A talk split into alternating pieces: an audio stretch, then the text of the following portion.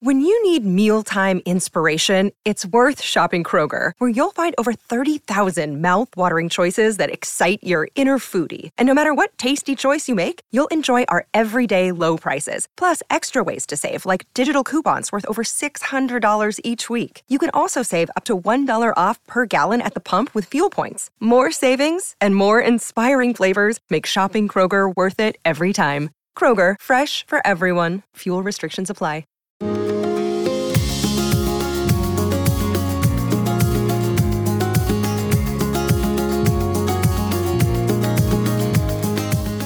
Hi, reader. I'm Cindy Burnett. Welcome to my award winning podcast, Thoughts from a Page, which is a member of the Evergreen Podcasts Network.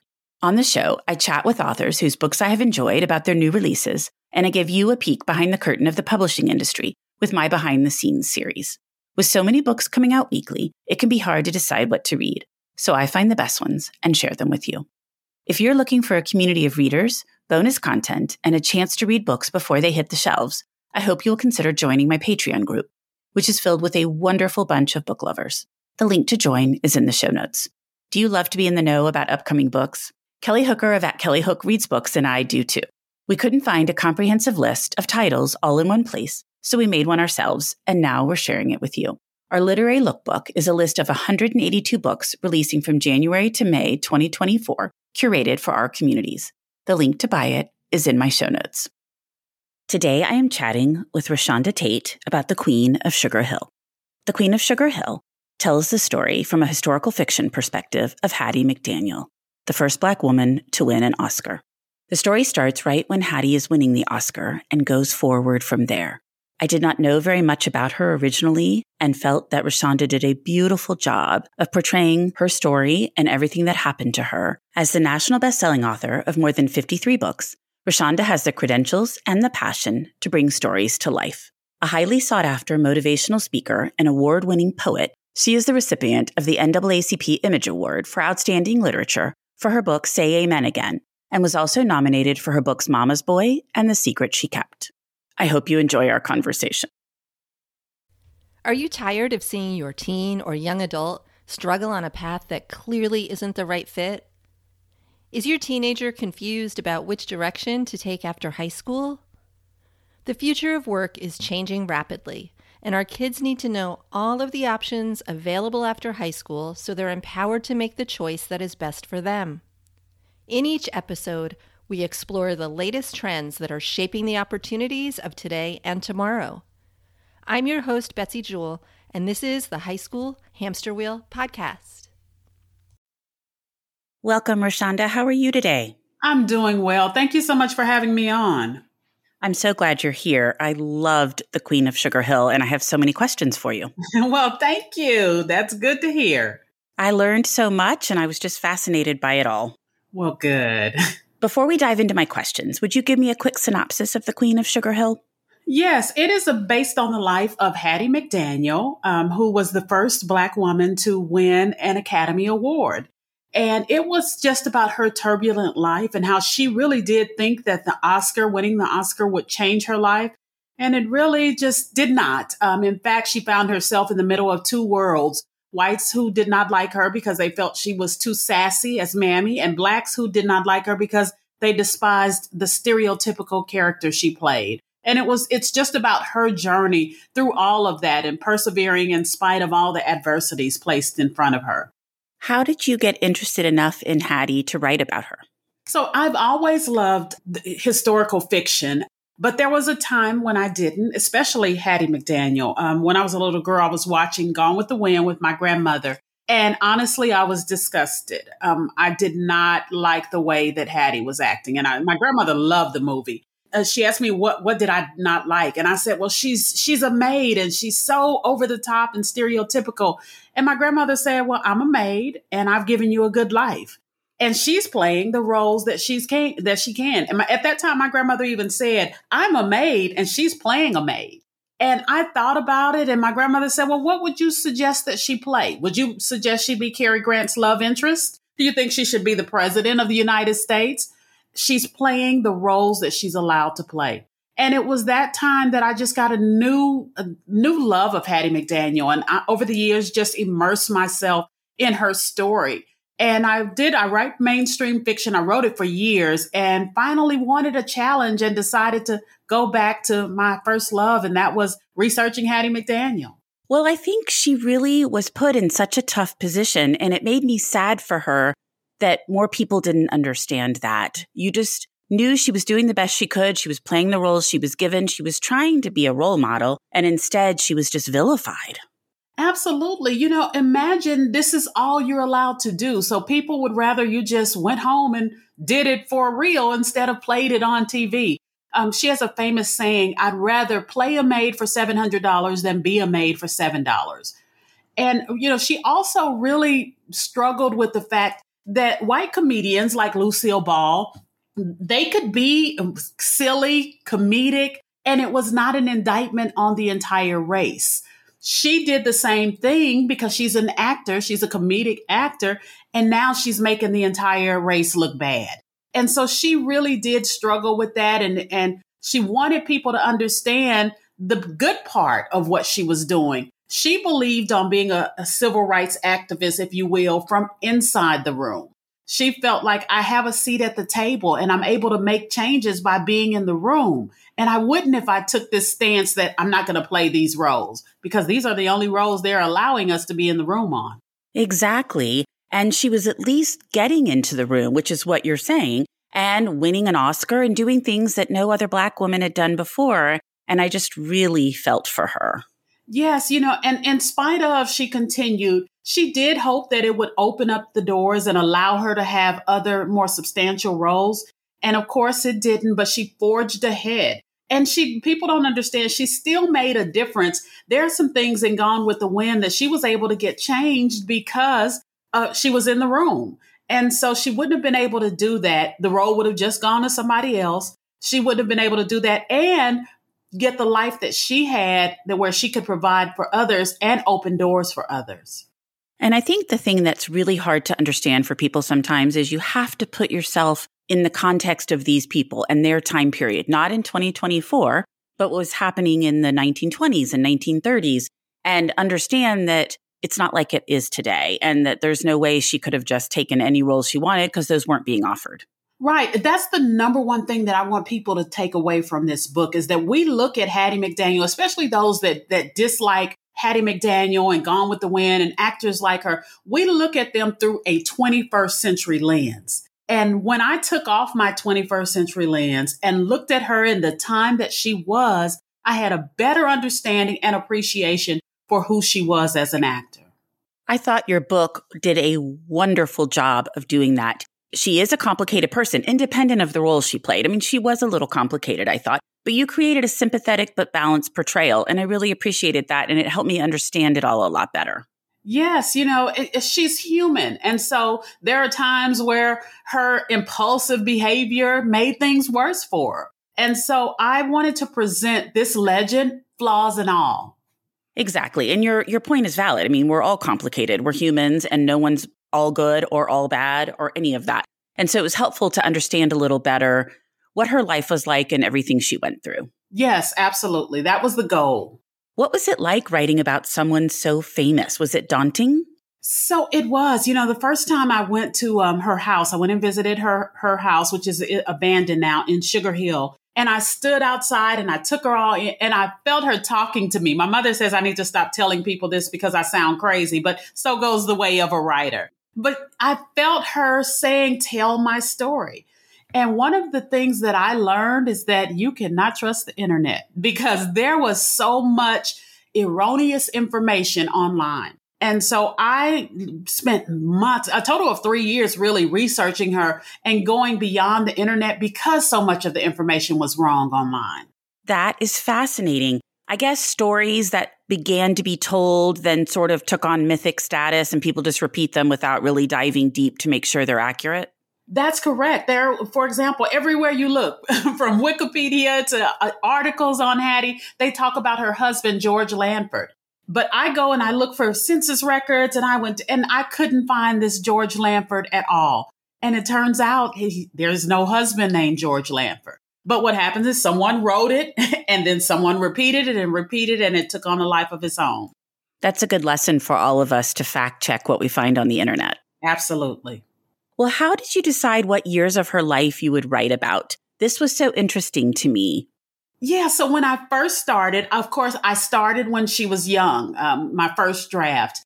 And then as I was going through my, I have a wonderful editor and we felt like most people know her defining moment was at winning that Oscar. And so after rewriting and rewriting, we decided to start there because that is the defining moment that most people could relate to versus doing a cradle to the grave story. Well, and that's when she burst on the scene. So it was interesting to see winning that and then what that did for her. Absolutely. You know, people think, and that's true to this day, that winning the Oscar can uh, change your life, but uh, it doesn't always. And she, the Oscar curse was a real thing for all actors, um, black and white. It was actually coined earlier by an, a, a, white actress, and Hattie found herself um, in that that category of having that curse where she could not find the work that she wanted and branch out like she wanted. And you mentioned a little bit of this, but tell me a little bit more about your research. So I um, went to research libraries. I spent time there going through court documents. Um, I reviewed letters. So I did a lot of uh, uh, research in libraries. And then I do professional tools. I, of course, go to the internet and read everything, but everything I read on the internet, I would have to fact check myself three or four times because you'd fact check it with a, a, place that had gotten it from the original place. And so both of them are wrong. But I, I finally had to tell myself, okay, stop researching and write the book because I really did get just lost in the research.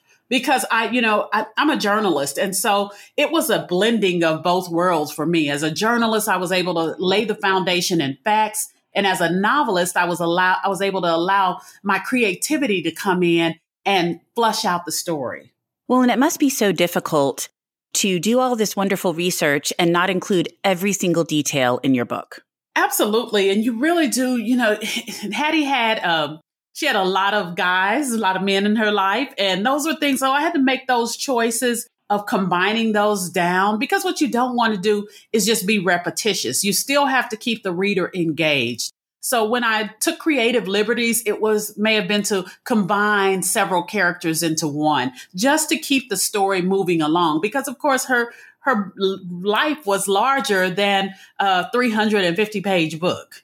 Well, and you don't want it to read like an info dump. Like, oh my gosh, there's more facts about Hattie. Here's another fact. Here's another fact. You do want to keep the narrative flow going. Exactly. You want to tell an engaging story. And that's what I tried to do.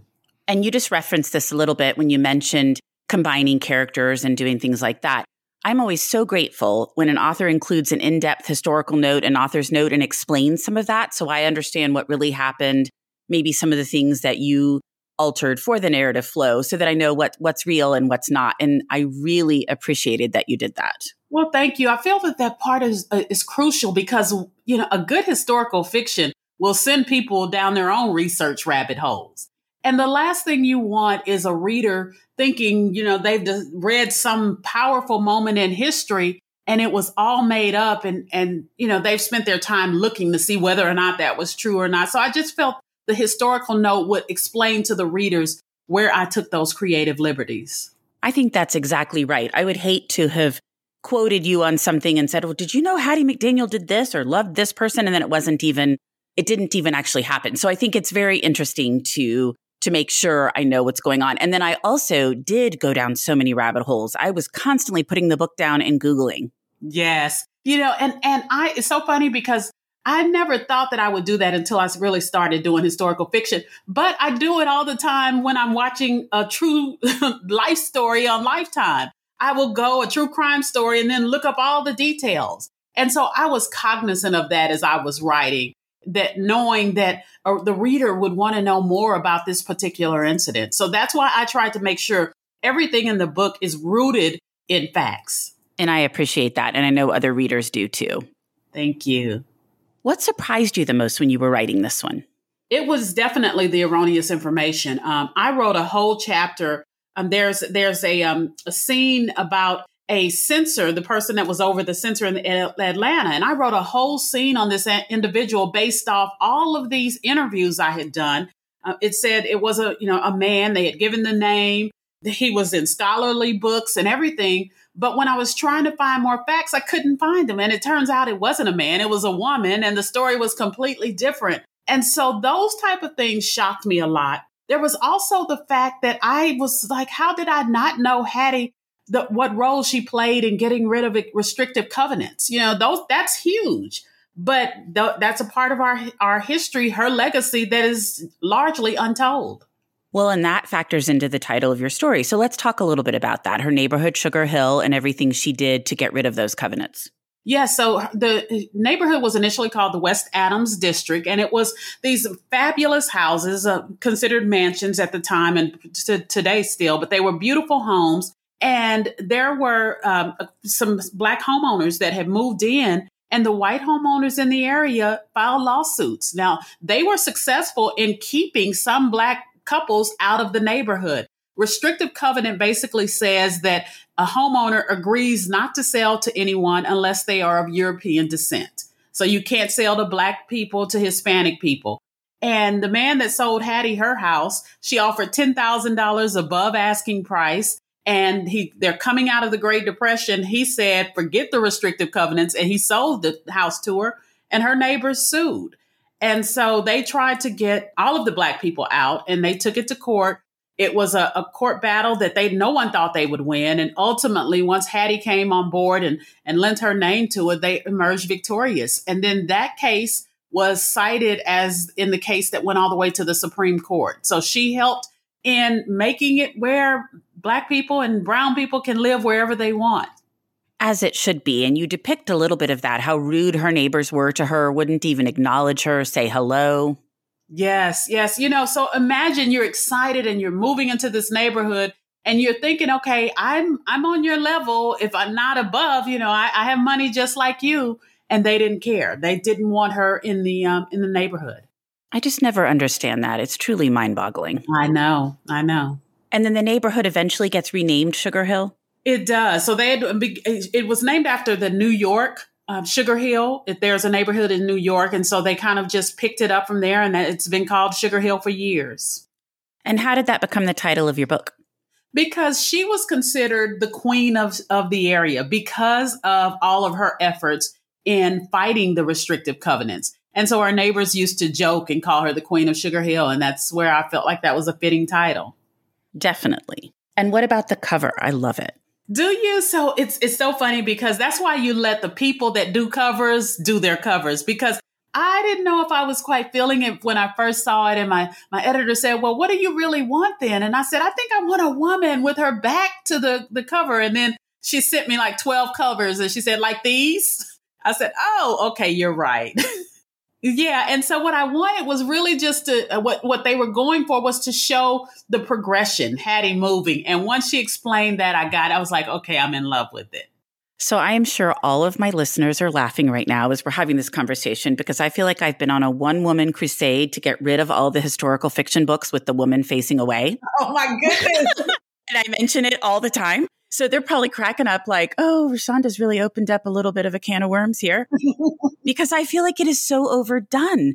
And, you know, every single book you pick up, not now, because I really yeah. do feel like that, that publishers are doing a great job of breaking away from that. But I, just like your editor or, or publicist or whoever showed you those covers, it's so overdone. And I was just so tired of it. And I'm like, let's do some more creative things. So when I saw this cover, I loved it. And I felt like it really depicts the, the, your story. I mean, it shows yeah. what's going to happen in a way that when I'm done reading, I look at the cover and I'm like, it's perfect. Yes. See, and, and that's how I feel now. I'm so that, but that's what I said. I love that they do what they do and, and they tell the author, okay, we're, we're getting your opinion, but at the end of the day, we know what we're doing. Because I would have been, I would have been book number 47 with a woman on the, with her back to the cover. Or book 500. There are just right? so many of them. So I definitely am happy that it is not that way. But you know, you still see a few of them and that's all good. Yeah. But it's just nice that they're not all like that now. Right. Right. Well, what was the highlight of writing the book? You know, it was really opening people's eyes. The advanced readers have just said, I did not know all of this. So that is really a highlight for me to be able to educate and entertain people and really just um, have a whole new generation discover. I had a group of young people read it and they were like, you know, all I knew was she was that lady that people don't like as Mammy. And it was a, I was able to shine a new light and I really did appreciate that. Well, that is definitely the thing that stuck with me the most and resonated with me was that I learned so much more about her. I, I didn't really have feelings either way on Gone with the Wind, but I knew about all of the conversations and people being so unhappy with her. And so I was thrilled to learn a more balanced portrayal of it all. Right, right.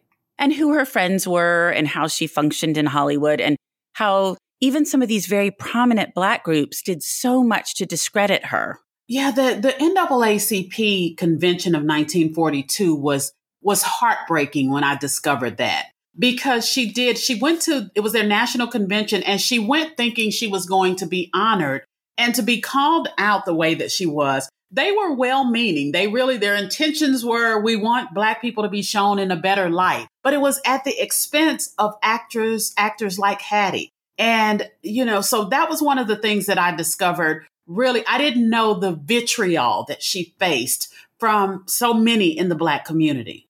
I agree. I did not know that either. And I think your earlier point about Lucille Ball compared to Hattie McDaniel is so interesting. And I hadn't really thought about that before that Lucille can be silly and goofy, and we're not all thinking she's representing our entire culture, versus poor Hattie is portraying a person the way, you know, the way she feels is probably funny, but also important for that time period. And she ends up having to be the face of the entire Black community. Correct you know and she she actually would would mention that. And there's a there was a famous uh, um, butler. Uh, he played a butler and everything arthur Treacher so i think that's his name. And she actually wrote an article back then about people don't expect to see him and he opened his front door and he has a, a, a napkin over his arm you know being a butler. But when they see her they only see mammy and the maids and the servants and slaves. And she really wanted people to know that she was more than mammy Absolutely. Do you have a writing process? Do you sit down at a certain time of day or do you write a certain number of words or how does that all work for you? I would love to say that I go sit in a mountain in Maine and create as the streams flow by, but you know, I had three children and they had they could care less that mama was an author. So my my writing process is really just to make sure that I write every day. I do um my two two of my oldest are in college now and so I, I, have a little bit more time because my teenage son he he just tries to stay missing so because he knows you'll be ask him to do something so he stays MIA and I, I just utilize every spare moment and that is one of the biggest thing I tell aspiring writers. Every minute you spend talking about what you don't have time to do could be spent doing it. And so that's how I'm able to write the books that I'm I write and that's how I'm able to make sure that I get my writing in because I know life will always get in the way so I make time to write because it's the discipline of writing that gets books done. Absolutely. And as long as you have something down on the page, it doesn't have to be perfect initially, right. it gets you started. Absolutely. I always say good books aren't written, they're rewritten. Absolutely. And editing is so important. And I think it's hard to remember that sometimes. Yes. So I always love to ask authors what they've read recently that they really enjoyed. So I am an avid reader. Um, I, I, read the gamut. Um, I two of the books I love. I've just finished um, Denny Bryce's The Other Princess. It's a historical fiction um, novel. I love her books. But now I'm also reading uh, McFadden's The Inmate, and then next up is uh, Pretty Girls by Karin Slaughter. So I love some psychological thrillers and historical fiction. Those probably are my two biggest areas. But my my best this year would probably be Denny S. Bryce and The First Ladies by Victoria Christopher Murray and Marie Benedict. I really enjoyed The First Ladies as well and The Personal Librarian before that. Yes, definitely. And I think Denny has a book coming out that she's co writing with somebody about a friendship between Marilyn Monroe and someone else. And now I'm blanking. Yes. Um, and um, she and Ella Fitzgerald, it's Eliza Knight is the author that, that they're writing with. And that looks really good too. I love these writing combos. Yes, it does. Well, great. Well, thank you so much, for Shonda for joining me today and getting to chat more about the Queen of Sugar Hill. I loved it, and I can't wait for other people to read it as well. Well, thank you so much. I appreciate you so much. You have a good one.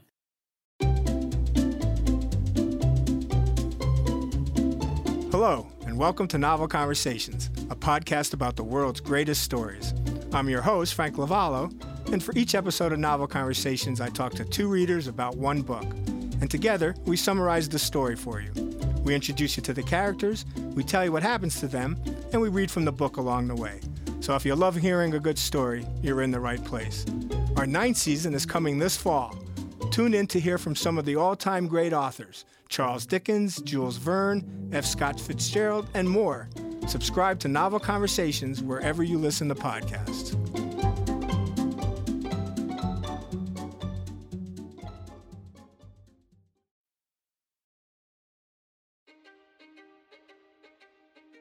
History is complicated.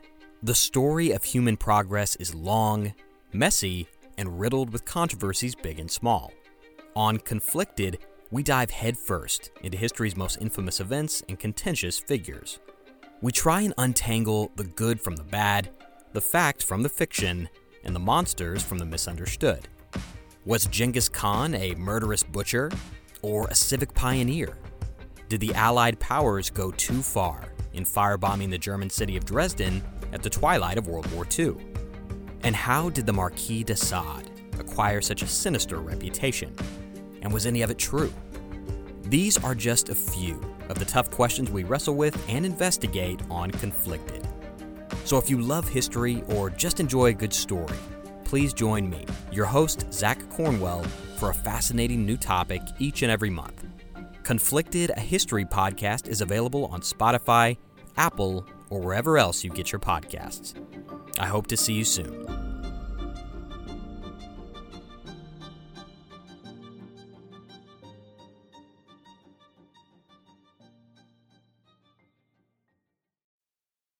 Thank you so much for listening to my podcast. I would love to connect with you on Instagram or Facebook, where you can find me at Thoughts from a Page. If you enjoy the show, please consider joining my Patreon group to access bonus content and support the podcast. If you have a moment to rate the show or subscribe to it wherever you listen to your podcasts, I would really appreciate it. It makes a big difference. And please tell all of your friends about Thoughts from a Page. Word of mouth does wonders to help the show grow. The book discussed in this episode can be purchased at my bookshop storefront, and the link is in the show notes. I hope you'll tune in next time.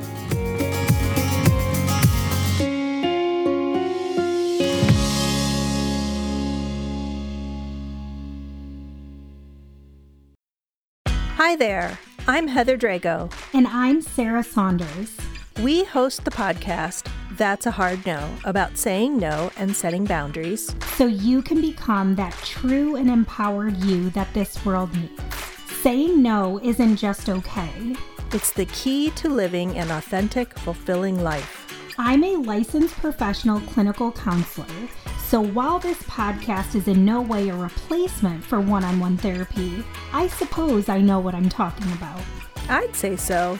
We talk about learning to say no and set healthy boundaries and how it impacts mental health, physical health, relationships, parenthood, and more. Subscribe wherever you get your podcasts and visit our website, hardnopodcast.com. We're here to help you find your no and say it unapologetically.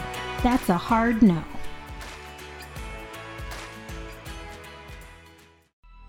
Coming up on 5 Minute News, I'm Anthony Davis. You might think it's partisan because maybe it's critical of one side or the other, but it's not, it's just the truth. And I think that's also something that's kind of unusual for Americans listening to the radio or to podcasts because the news landscape in the States has been so partisan for so many decades. So, 5 Minute News is verified, truthful, independent, unbiased, and essential world news daily.